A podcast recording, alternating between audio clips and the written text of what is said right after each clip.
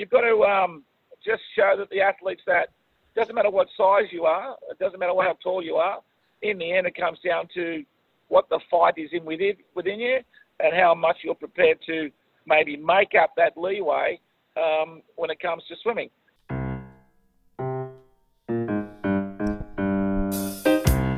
Welcome to Swim.rocks, the show that shares ideas, information and inspiration between swimming people who stay dry.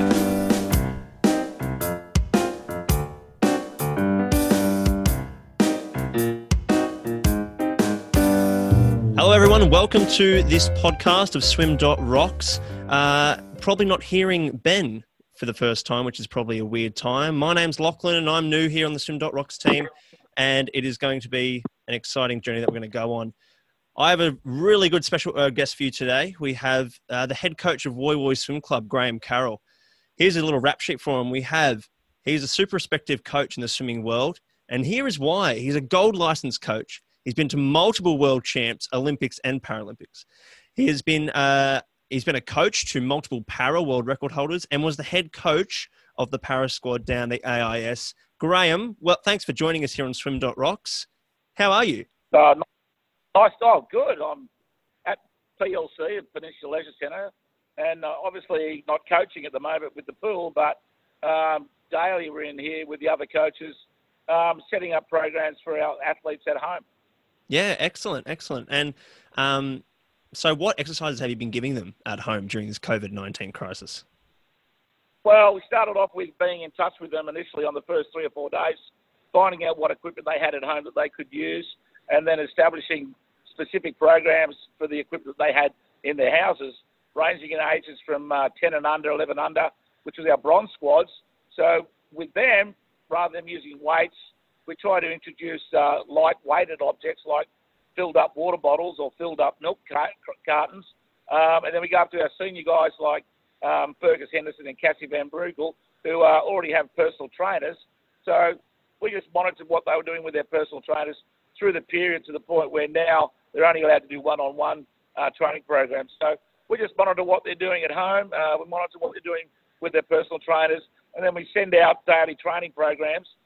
Every morning I get in here at about 7 and look at what we've done in the last couple of days. And then we establish what the kids can do during the day. Excellent. Sounds like you definitely got a plan. Is this like the first time you've done a situation like this?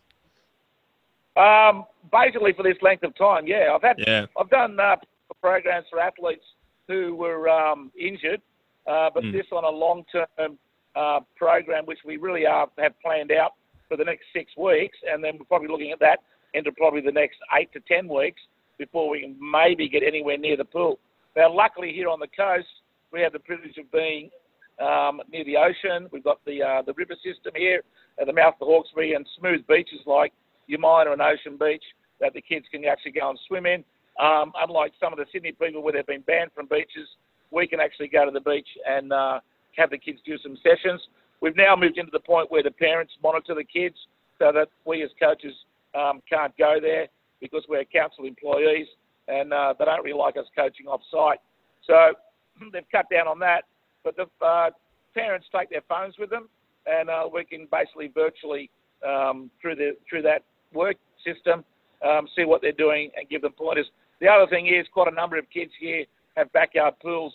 So it's been a great learning curve for the athletes, learning how to swim in their backyard pool rather than just playing.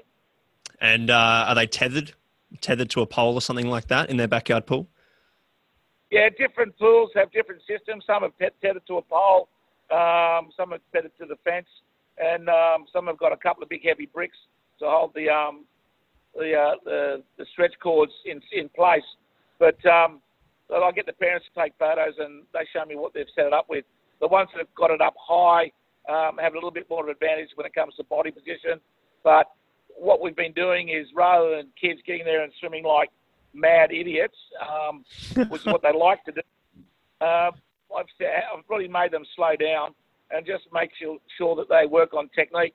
I think that's been an interesting insight to swimming on a harness. So I've used a harness for 30-odd years, and usually it's been with pushing yourself out as far as possible.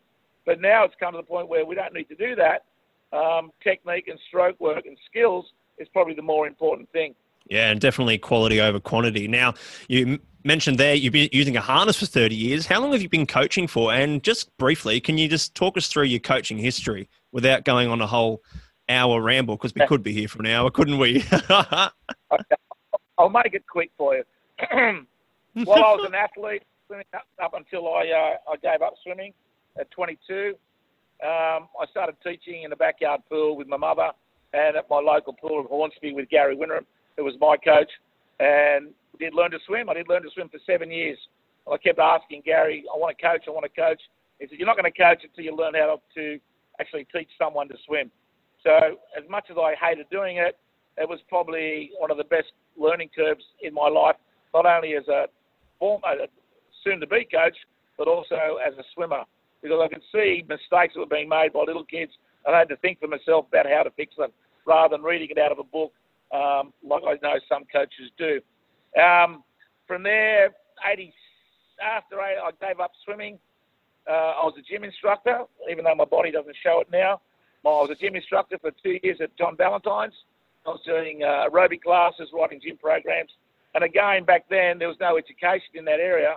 So it was all what I'd learned as a swimmer that I applied to the programs for people to lose weight and get strength in those small gyms. And I was doing 5 aerobic classes a day. So I actually went down to 73 kilos in that time. So I was actually quite happy during that period. After the closure of John Valentine's, I started back with Gary coaching, mini squads. I did that for 7 years with him. And then 1986, I moved to Noosa to coach the Ironmen. So I coached the likes of Guy Leach, Barry Newman, all the Uncle Toby's guys when they first broke away. Yeah, that was a really great time. And again, it was a learning curve for all of us because we were the first ones, or they were the first ones, to initiate training camps for a period of winter for Ironmen. So we had the great Noosa Park to play in. And days when the surf was up, we didn't train. We just went and caught waves. And I think that was part of what made them successful when it came to catching waves in their events, because they knew how to catch waves and hold waves that were big and rolling in any type of conditions. They could do that type of stuff. Following that, 86, I moved down to Warringah Aquatic Centre, and that was there for 20 years. Yeah, and then after that to the AIS, and now up here to Woy Woy. So many years, so probably about 35 to 40 years of actually coaching. I'm 59 now, turning 60 later this year. Yeah, I know. The coach there at the moment at Warringah, Cameron Gledhill, gives you a rap because your face is all over the aquatic centre. So you are, and you probably still are, Mr. Warringah, and you get a rap from all the coaches. So, and being there 20 years, you built the club up from from nothing. Well, I started there after Sue Landells was having a baby. I was only supposed to be there for 6 months. And I basically had my foot in the door, and I thought, well, I'm in Sydney, I'm in a good pool. At the other end of where I was Carlisle, and Carlisle were the national club champions at that time. So Paul Hardman was coaching that program. He was a good friend of mine anyway. And I said to him, mate, all I want to do is coach. I don't want to take your swimmers, and I want everything to do with them. You just do your thing over there as your elite squad. I'm going to be looking after surf swimmers, casual swimmers, and the likes, people that want to keep fit. But in time, as they say, cream rises to the top. And the swimmers that were in our program started to succeed. The first young one was a girl named Erin Gard, who you sometimes see on TV, on those infomercials. And her young daughter, who's now swimming for Warringah, is doing great things. And then through the program came Brooke Hansen, and Brooke was the daughter of a guy in my surf club, Ian Hansen, that everybody knows. She came through the program, and I said to them, you want to swim with me, or you want to swim with Carlisle? And they said, well, Grub, you're our mate from the surf club, and you're a breaststroker, and Brooke's a bit of a breaststroker, because at that time she was only 9, but we could see that there was some form of potential. And at that point, when she first started, she couldn't do tumble turns in breaststroke, or obviously tumble turns, but she couldn't turn breaststroke properly, hated putting her face underwater.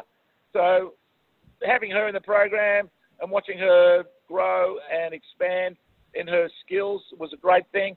But along the way, we had open water swimmers, surf swimmers, everything. And eventually, whereas we were using two lanes in the pool and Carlisle had four, we ended up having four lanes and they got worked down to two because thankfully some of their swimmers actually moved over to my program. Yeah, very nice. And also know that you went to the Olympics. You went to Sydney 2000 for Bolivia, was it? Yeah, I was lucky enough to be with Bolivia. Again, paid a fortune there. A friend went away to Bolivia with the Australian indoor soccer team, and he came back and said, I've been contacted by the Bolivian government. They want someone to look after their swimmers when they come to Sydney 3 weeks out from the Olympics just to train them, and then their coach will join them 2 days before the Olympics started. And I said, look, happy to do that. So we housed them in a rent house for them, and we got the Bolivian community involved from the area, and they supported them with food. Every day they would make meals for them. They came and trained with our program. There were two athletes. One was a backstroker, and the other one was a breaststroke girl. It was actually her fourth Olympics. She'd been going to Olympics since she was 12. She was now 25, 26. And through that course of training with our programs, the boy, Marcello, was a backstroker. He went from a 105-100 backstroke of 59. And he was just over the moon and stoked with that at the Olympics. And Katharina went from a 122-100 breaststroker to a 114-3. And again, she was just unbelievably ecstatic. And I think one of the beauties of that experience was they had never trained in a 50-metre pool. They'd only swum in 25-metre pools, and to train in a 50-metre pool for 2 to 3 weeks was fantastic.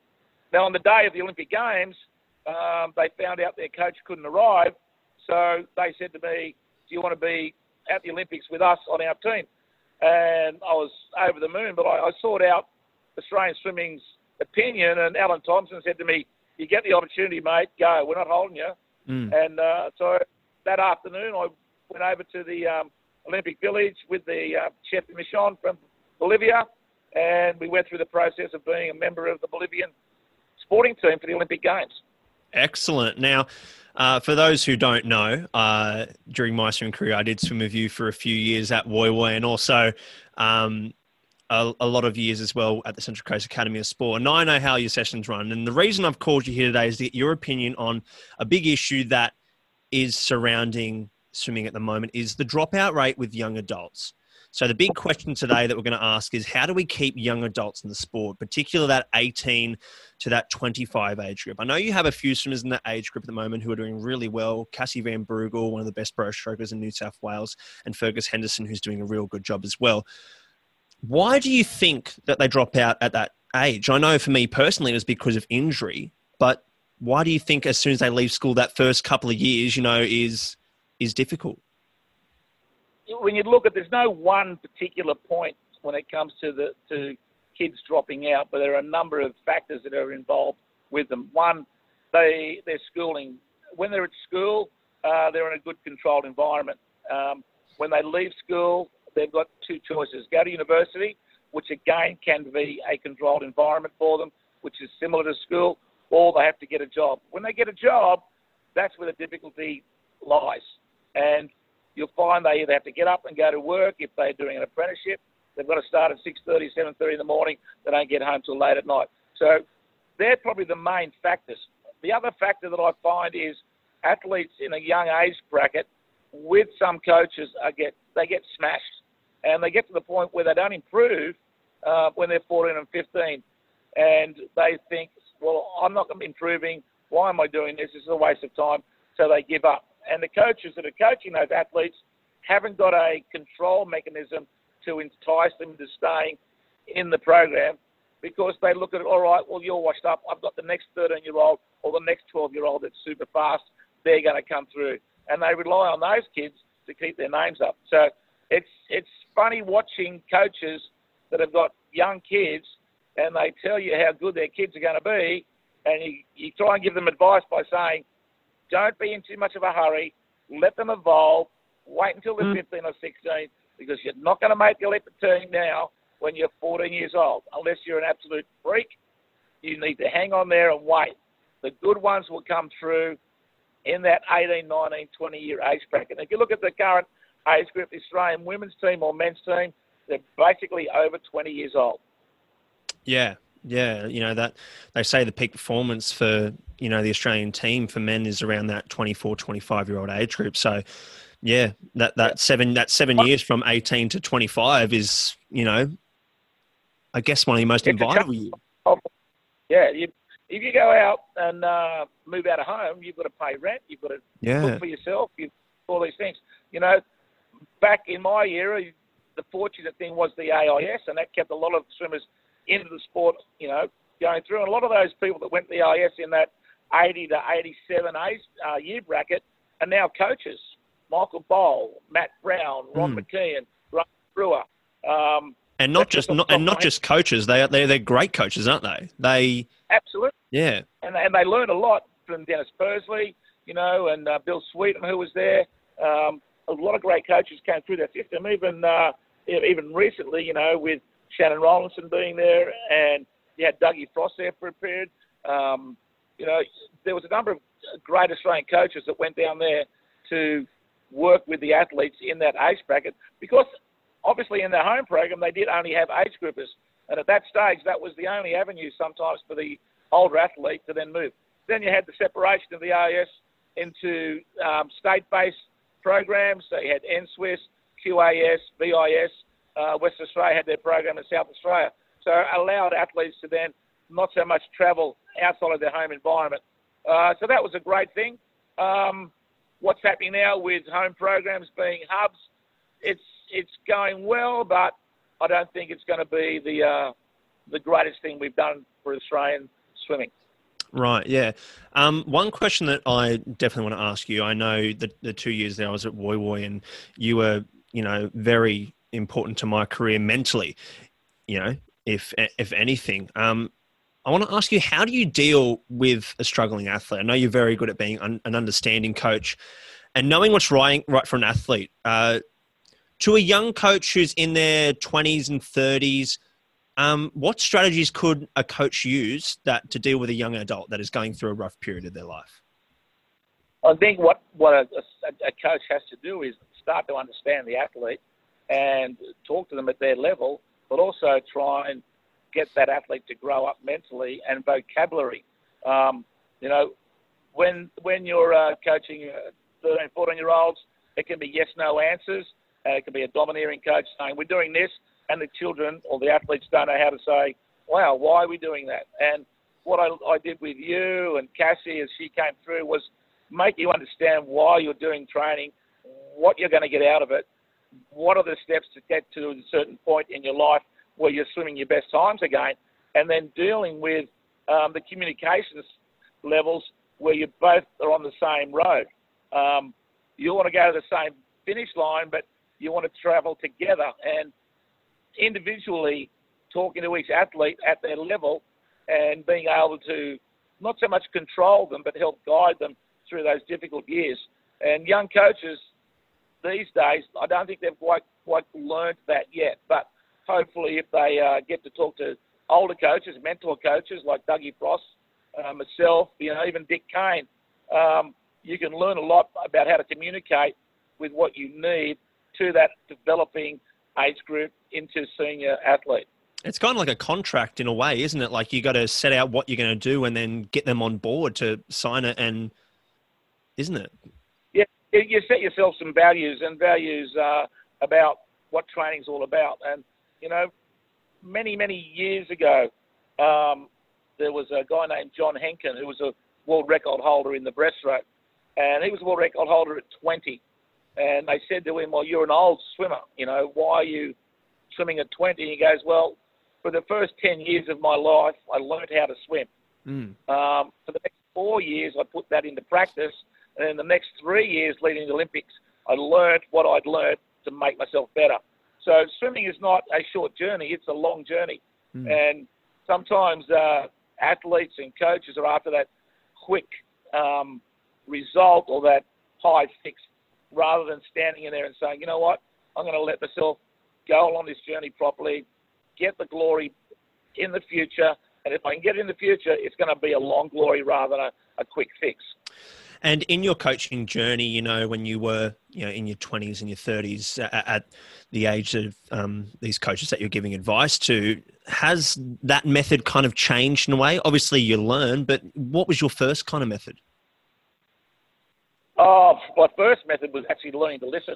That took me a while. In the end, initially it was like, do what I tell you to do, get in there and do it. Don't argue with me. Yeah. And I had one girl who was literally verbally bashing me.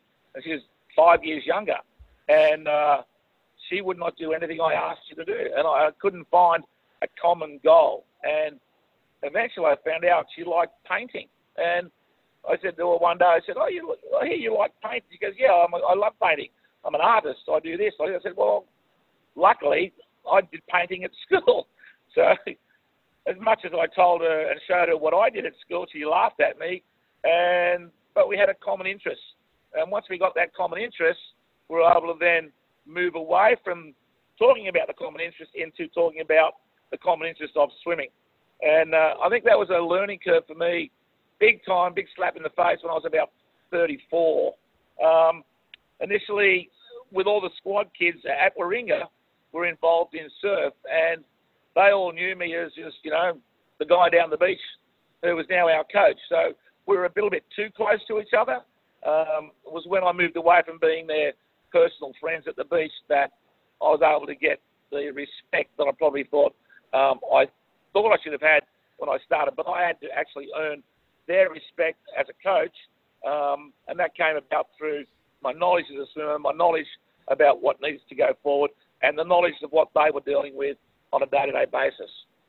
So also something I want to talk about is Swimming Australia has addressed this, but also the maturation rate of kids. I know there's a lot of kids who, you know, me personally as well, who's a skinny person and, you know, not naturally a big muscly person, that can put a major effect on a swimmer's mindset, you know, not being as strong as someone in training or, you know, on the blocks. How do you deal with someone's mindset if they are in that kind of zone?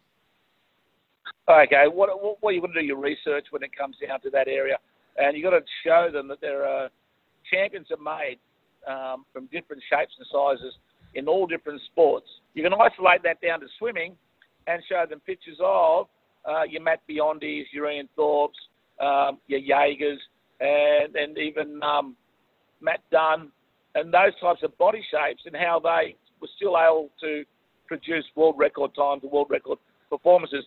And in women, it's very similar as well. Some of our best swimmers have been, you know, under 5'5", 5'6". But then you look at Emma McKeon, who's long and tall and lanky. Kate Campbell's tall and lanky. Yeah, then you look at Bronte, a little bit shorter, but also a bit more powerful. So you've got to just show that the athletes that it doesn't matter what size you are, it doesn't matter how tall you are, in the end it comes down to what the fight is in within you and how much you're prepared to maybe make up that leeway when it comes to swimming. If Kenneth Toe wasn't very tall, yet he had unbelievable skills when it came to his turns. So his area of progressing up to the taller person was to use his underwater work. Michael Phelps and Ian Thorpe, both different shaped bodied people. Thorpe had the ability to do underwater really well at their first Olympics when they met in Athens. And then the following 4 years, you saw Phelps improve on his underwater skills so he could then move on to Beijing and win those 8 gold medals. Yeah, excellent.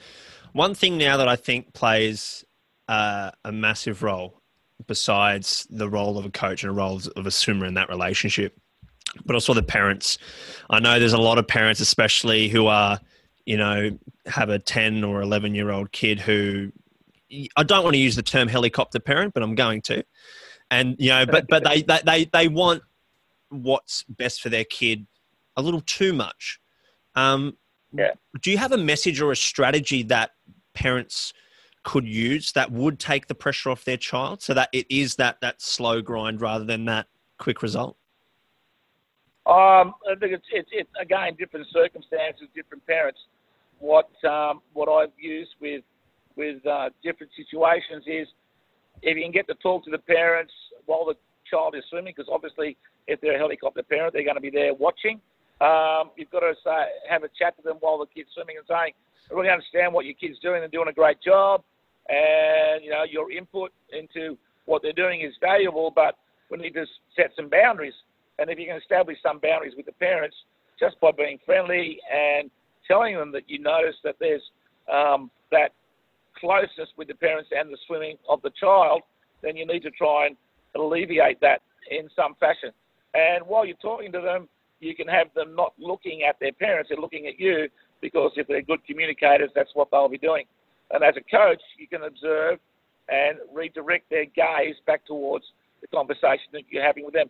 And I know there are programs where coaches don't allow parents on the pool deck. Well, I employ them to say, bring your parents in.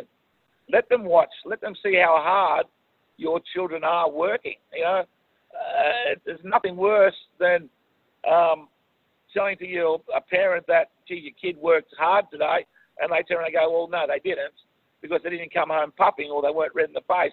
Yet half an hour beforehand, that's exactly what they were like when they finished doing that hard set. So getting them involved in watching and observing and understanding that what is going on during the training session is the kid working as hard as possible. You also got the parent that won't listen. So what you need to do is say, time for you to actually go and get a coffee. And I've done that with one parent up here at Woy Woy. I said, mate, you don't need to sit here. Go and get a coffee. And bring me back one.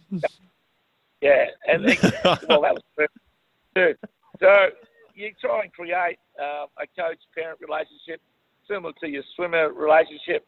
And you can usually, over a period of months, get around to having them not being so anxious about their athletes. But parents are a breed where they want everything for their child to go well. They want their child to be successful. And sometimes they just hate it when another child just has that ability to do things without working too hard.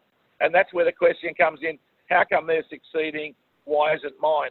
So you've got to have answers that can help them get through that period. And basically the one thing is just wait. Your child will come through. They do everything right.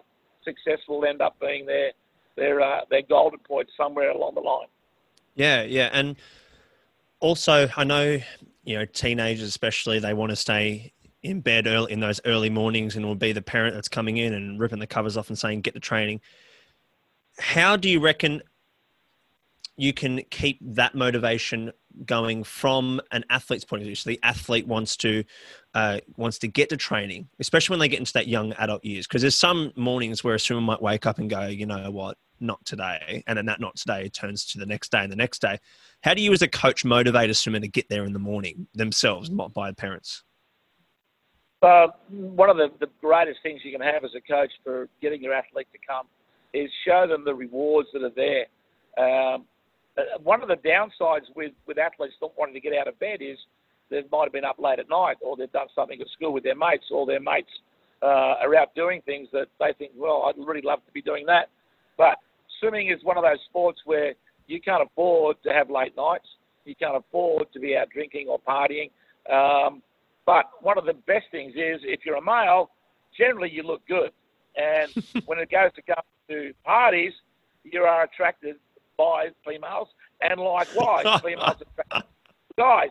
So, you know, in a formal way, you say what you've got with your swimming, what your body shape has come about because your swimming is keeping you at that fitness level that some of your mates aren't. And sometimes it's a little jealousy with your mates. Why are they looking so good? I've got to get them out of that training program into the let's go and party program. And then when it comes to the parents dragging you out of bed, well, by the time you're 15 or 16, you should have made a decision by that stage in your life where you were going to get out of bed and tell your parents to get up. So I think it's communication again that you need to have with your athlete and show them that the good signs or the good things are ahead of them if they maintain the program. And taking the responsibility to take control of their own lives will actually free them up to be able to do other things. And it's great. If you're have to get woken up by your parents every morning to go training, and then on the weekend you say, hey, Mum and Dad, I want to go out with my mates, they're going to say no. But if you take the right moves and go training every day, and then go to your mate, Mum and Dad, go, I'd love to go out this weekend. They go, mate, you're welcome to do that. Remember, you've got training next week. And usually the athlete will go, you know, you're right. I'll go out for a little while so I can have a good time, but I'll be back by a certain time. Yeah, I know in an interview after Rio Olympics, Kate said that, you know, Kate Campbell said that swimming, it's not a sacrifice, it's a choice. And I think it's, you know, whether you're willing to make that choice. Last question, Graham. I know some golf courses are shut, but how are you keeping fit during this COVID-19 crisis? Are you getting the boards out and going down to your minor? I'm going down to your minor regularly. Actually, I'm actually doing more now than what I did prior to COVID. What do you call this? Whatever it is now. So prior to that, I wasn't doing much training except playing water polo. And what I'm doing now, because I'm here from 7 in the morning till 3 in the afternoon, I get the opportunity to go down to the beach, get my big 12-foot yellow Stingray board out and go for a paddle. So I'm actually doing more now than what I did beforehand. So I think it's a good thing for me. Not good for the athletes, but good for me. But enjoying that side of it. I'm not hitting a golf ball because I just couldn't be bothered spending 2.5 hours, 3 hours, sometimes 4 hours on a golf course, walking around just by myself or with just one other person. And so, yeah, just enjoying it, spending time with my wife, I suppose, which is sort of good. Yeah. Awesome. Well, Graham, thank you for coming on Swim.rocks and thank you for your insight. It's been a wonderful chat. Thank you. Thank you, Lachlan.